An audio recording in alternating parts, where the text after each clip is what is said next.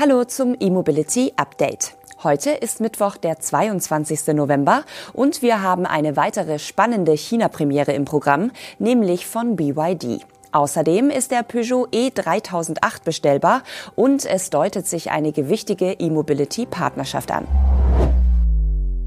Und mit besagter Kooperation starten wir in die Sendung. Stellantis hat in Sachen Elektroautos große Pläne und will für in Europa produzierte Stromer künftig LFP-Akkus nutzen. Zu diesem Zweck strebt der Mehrmarkenkonzern nun eine Partnerschaft mit dem chinesischen Batteriegiganten CATL an. Sogar ein Joint Venture steht im Raum. Eine erste noch unverbindliche Vereinbarung beider Unternehmen sieht die Lieferung von LFP-Batteriezellen und Modulen durch CATL vor. Bestückt werden damit Elektrofahrzeuge, die Stellantis in Europa baut. Stellantis und CATL erwägen zudem die Gründung eines ausgewogenen Joint Ventures, wie beide Partner unisono erklären. Dabei geht es um die gemeinsame Entwicklung einer Technologie-Roadmap für Batterieelektroautos von Stellantis und die Auslotung von Möglichkeiten zur weiteren Stärkung der Batteriewertschöpfungskette. Beide Unternehmen werden also wohl 50 Prozent der Anteile halten, falls das Joint Venture tatsächlich gegründet wird. Nähere Angaben zu dem sich anbahnenden Batteriedeal gibt es kaum. In der Mitteilung werden keine Liefermengen genannt oder Angaben zur Laufzeit oder einem Startdatum der Belieferung mit LFP-Batterien gemacht. Auch von konkreten Modellen ist keine Rede. Wir wissen nur, das erste Stellantis-Modell, das LFP-Zellen nutzen wird, ist der im Oktober vorgestellte Citroën EC3. Das erste Modell auf der für preiswerte Elektroautos entwickelten Plattform CMP Smart Car wird nach Informationen von Electrif jedoch Zellen eines anderen Herstellers nutzen. Stellantis oder Citroën haben sich bisher nicht offiziell zum Zelllieferanten für die LFP-Akkus des EC3 geäußert. Da Stellantis allein auf dieser Plattform wohl bis zu sieben weitere Modelle seiner Marken plant, gebe es für CATL reichlich Potenzial für die Belieferung der Europäer mit LFP-Akkus.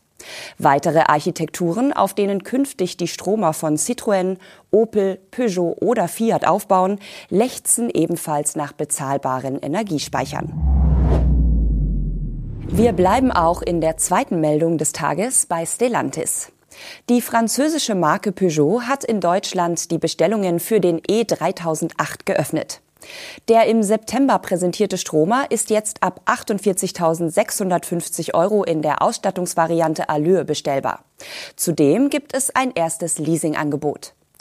Der E3008 ist als SUV im C-Segment rund viereinhalb Meter lang und kommt auf einen Radstand von 2,73 Meter. Das Elektroauto wird in Frankreich montiert und ist grundsätzlich in drei Antriebsoptionen zu haben. Der Vorderradantrieb bietet 157 kW Leistung und einen 73 Kilowattstunden großen Akku für bis zu 525 Kilometer Reichweite.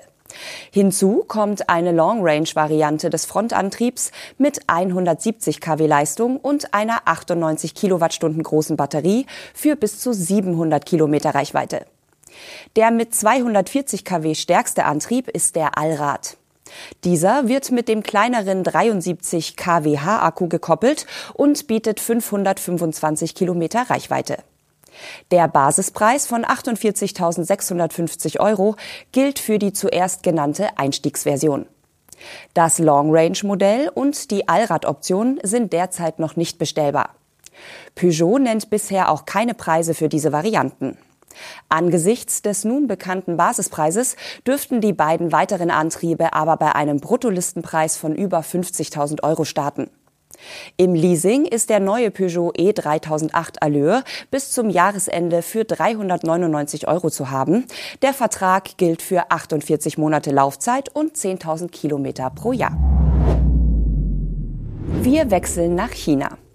Der dort sehr erfolgreiche Hersteller BYD hat auf der Guangzhou Auto Show den Sea Lion 07 vorgestellt. Das rein elektrische SUV-Coupé soll vor allem dem Tesla Model Y Konkurrenz machen, auch preislich.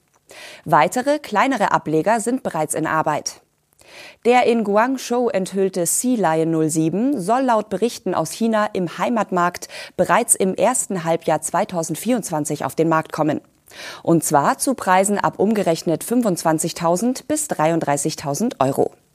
Zum Vergleich, das Tesla Model Y mit LFP-Akku startet in China am oberen Ende dieser Spanne. Wir kommen zur Technik.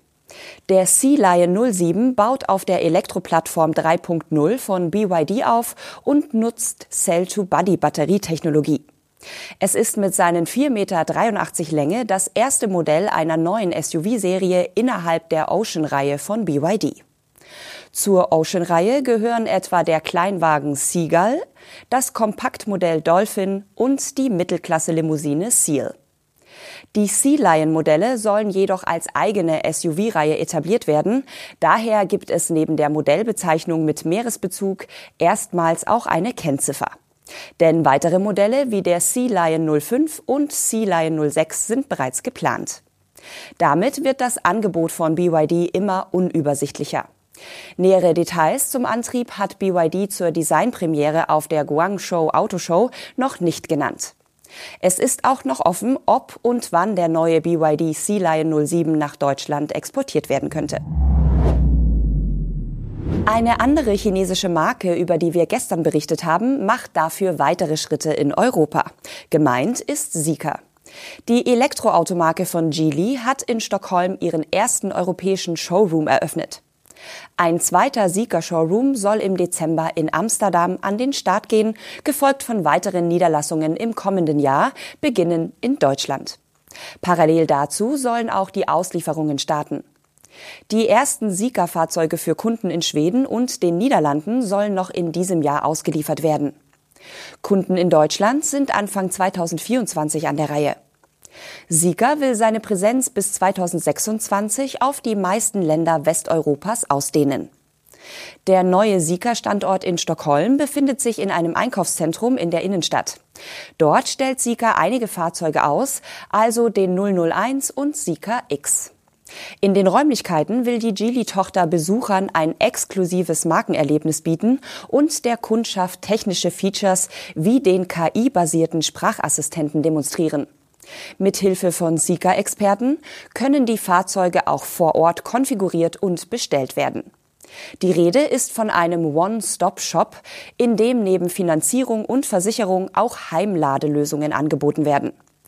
Sieger hat sich als Premium-Marke einen kundenorientierten Ansatz auf die Fahne geschrieben.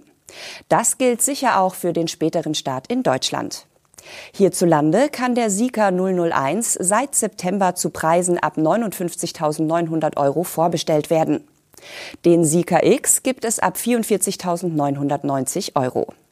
Bisher war von einem Start im ersten Halbjahr 2024 die Rede. Nun wird Anfang 2024 genannt. Ein genauer Termin ist aber ebenso unbekannt wie die Stadt, in welcher der erste deutsche Sika-Standort eröffnet werden soll. In Irland werden wie schon in der Schweiz die Vorteile für Elektroautos langsam zurückgeschraubt. Das Land schafft die bisher für Elektroautos geltenden Ermäßigungen bei den Mautgebühren zum Jahresende ab. Die Regierung fokussiert sich künftig vor allem auf die Förderung der Ladeinfrastruktur anstelle von Anreizen beim Kauf oder der Nutzung von Elektroautos. Das vor fünf Jahren eingeführte Programm, durch das Mautgebühren für E-Autos halbiert wurden, wird deshalb schon zum 31. Dezember beendet. Das erklärte das irische Verkehrsministerium gegenüber dem Sender RTE News. In der Erklärung hieß es, das Mautsystem sei für die ersten 50.000 berechtigten Fahrzeuge verfügbar. Da dieses Ziel auf Kurs sei, werde das Programm nun beendet. Zur Jahresmitte hatte die Regierung Irlands bereits die Kaufprämien für E-Autos von 5.000 Euro auf 3.500 Euro gekürzt. Die Ermäßigung für die Zulassungssteuer blieb aber unverändert. Käufer von E-Autos mit einem Listenpreis unter 40.000 Euro erhalten bis zu 5.000 Euro. Für Stromer mit einem Listenpreis von bis zu 50.000 Euro gilt ein reduzierter Satz. Der Fokus zur Förderung der E-Mobilität in Irland liegt nun primär auf der Ladeinfrastruktur. Das Verkehrsministerium verwies gegenüber RTE News auf weiterhin geltende Anreize wie ein Förderprogramm für Heimlader, Ermäßigungen für E-Autos bei der Dienstwagenbesteuerung und bei der erwähnten Zulassungssteuer sowie Zuschüsse für den Umstieg auf elektrische Taxis und schwere Nutzfahrzeuge. Ob und wie lange diese Programme bei dem Fokus auf die Ladeförderung aufrechterhalten werden, ist aber nicht bekannt. Das waren unsere Nachrichten aus der Welt der Elektromobilität zur Wochenmitte. Wir sehen uns am morgigen Donnerstag wieder, wenn Sie mögen. Wir würden uns freuen, wenn Sie wieder einschalten. Bis dahin.